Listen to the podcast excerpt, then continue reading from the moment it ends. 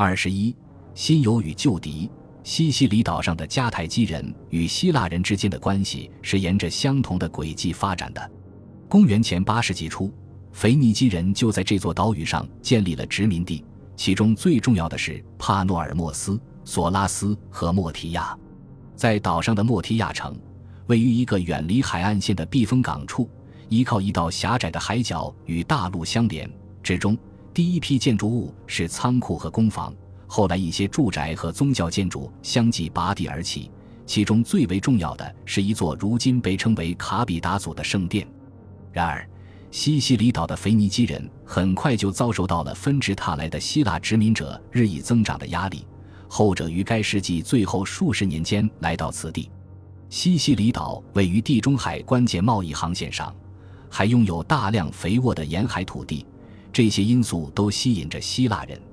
根据修昔底德的说法，在早前就已定居在这座岛屿上的人里，西坎人原本是远古时期从伊比利亚半岛来到西西里的。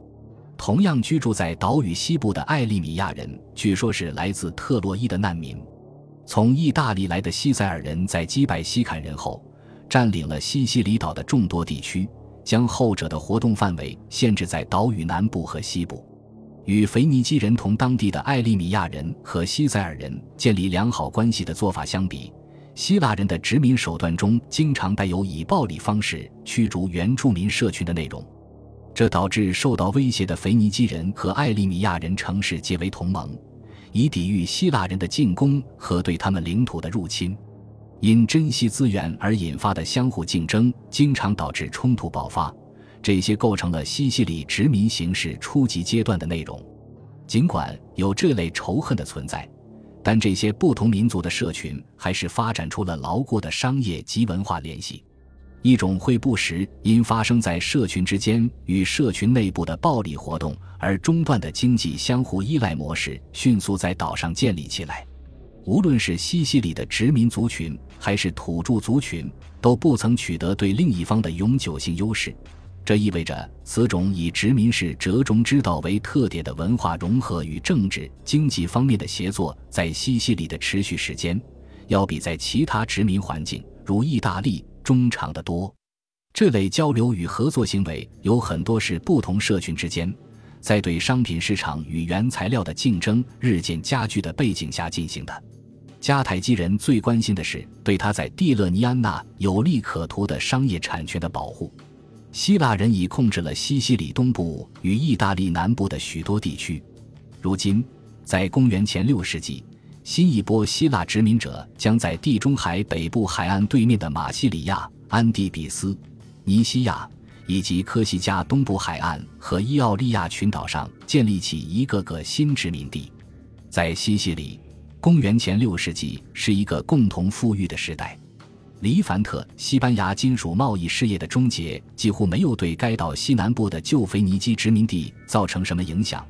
他们传统上更为依赖的是与他们希腊邻居之间的贸易往来，以及他们那位于希腊、意大利和北非之间的海上航线之中的战略位置。考古学记录中仍可见到发现新财富的迹象。莫提亚铺设了一条连接大陆的新堤岛。并建起了一座用于船只彻底检修的干船坞。与此同时，卡比达祖神庙竖起了纪念碑，托菲特的占地面积也扩大了。这一时期，这座城市有了两个手工业区，配备了用于进行大规模陶器生产的炉窑和水井，以及一个生产紫色染料与皮革制品的综合手工作坊。莫提亚城的希腊人和原住民邻居同样在蓬勃发展着。在希腊人的歇利伦特城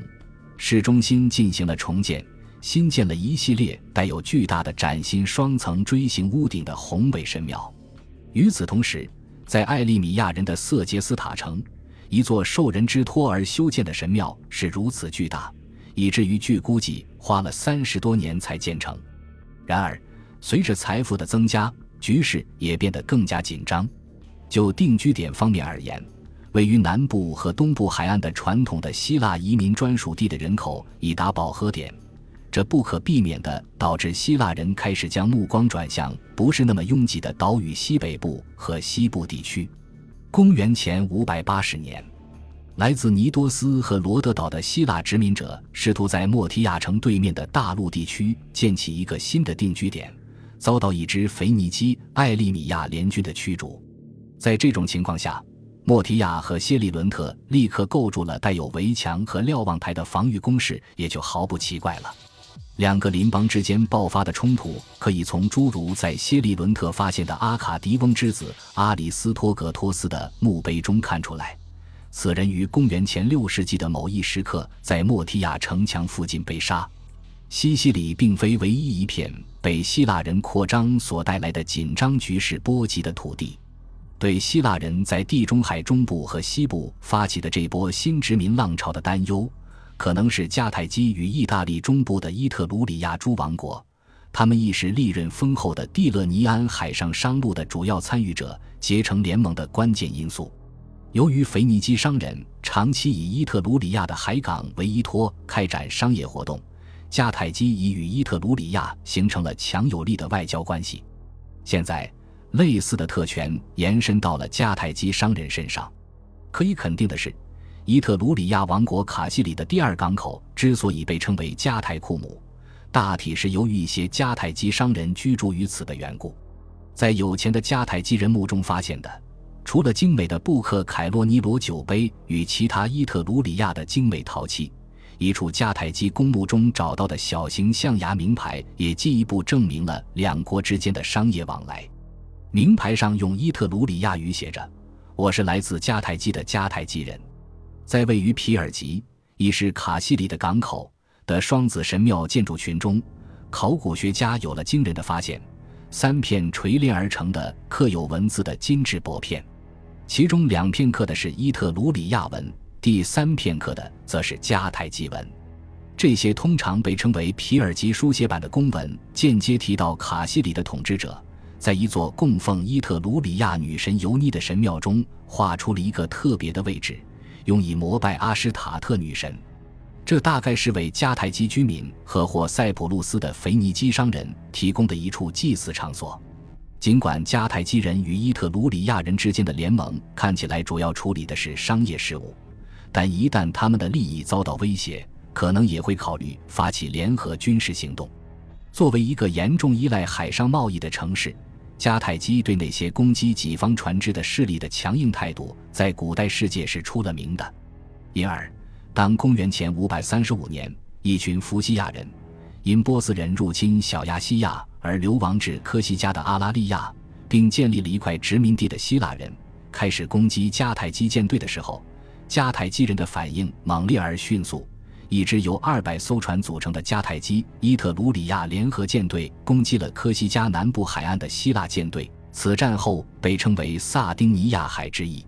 尽管双方都蒙受了惨重损失，但希腊人最终被击退了，并被迫放弃他们的科西嘉殖民地。胜利方得意洋洋地将战俘运往伊特鲁里亚，并在那里用石头砸死了他们。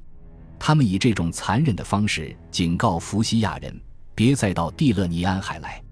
为了保护自己在地中海中部的商业利益，迦太基人还与这一地区的另一新兴势力拉丁语城市罗马签订了一份协议。对迦太基人而言，这只是与地方统治者和政权所签订的众多双边协议中的一份而已。他们的目的在于保护遍布于地中海中部和西部地区的迦太基商业中心的安全。但对于罗马人而言，这显然是对他们在意大利中部那日益增长的影响力的一次具有重要意义的承认。确实，与迦太基人的协议受到很大重视，因此被刻在一块青铜书写板上。这份签订于公元前五百零九年的协议条款异常详细，涉及范围极广。罗马人及其盟友的船只被禁止通过美丽的海角。这一地区位于迦太基北部，如今被称为卡本半岛。这一条款有效地封住了进入大瑟提斯那肥沃的中心地带以东地区的道路。不论哪支船队，如果要冒着恶劣的天气或敌人的进攻穿过这里的话，那他们的行动就会受到下述严格限制：任何不得不从这里经过的人，除了必要的船只维修用品或献祭用品以外，禁止购买或带走任何东西，而且他必须于五天之内启程离开。倘若贸易在利比亚或萨丁尼亚进行的话，贸易者不得在没有传令官或城镇办事员在场的情况下达成任何交易。任何所出售物品的价格，在上述人员在场的情况下，都应由国家向卖主担保。任何一个来到迦太基的西西里行省的罗马人，都应享有与他人同等的权利。作为交换，迦太基人承诺不去危害拉丁姆的沿海城市拉维尼姆、阿尔代亚、希尔瑟伊和泰拉齐纳，或任何其他隶属于罗马的拉丁城市。他们也不准在讲拉丁语的地区修建任何一座要塞。如果他们全副武装进入这类地区的话，那不得在当地过夜。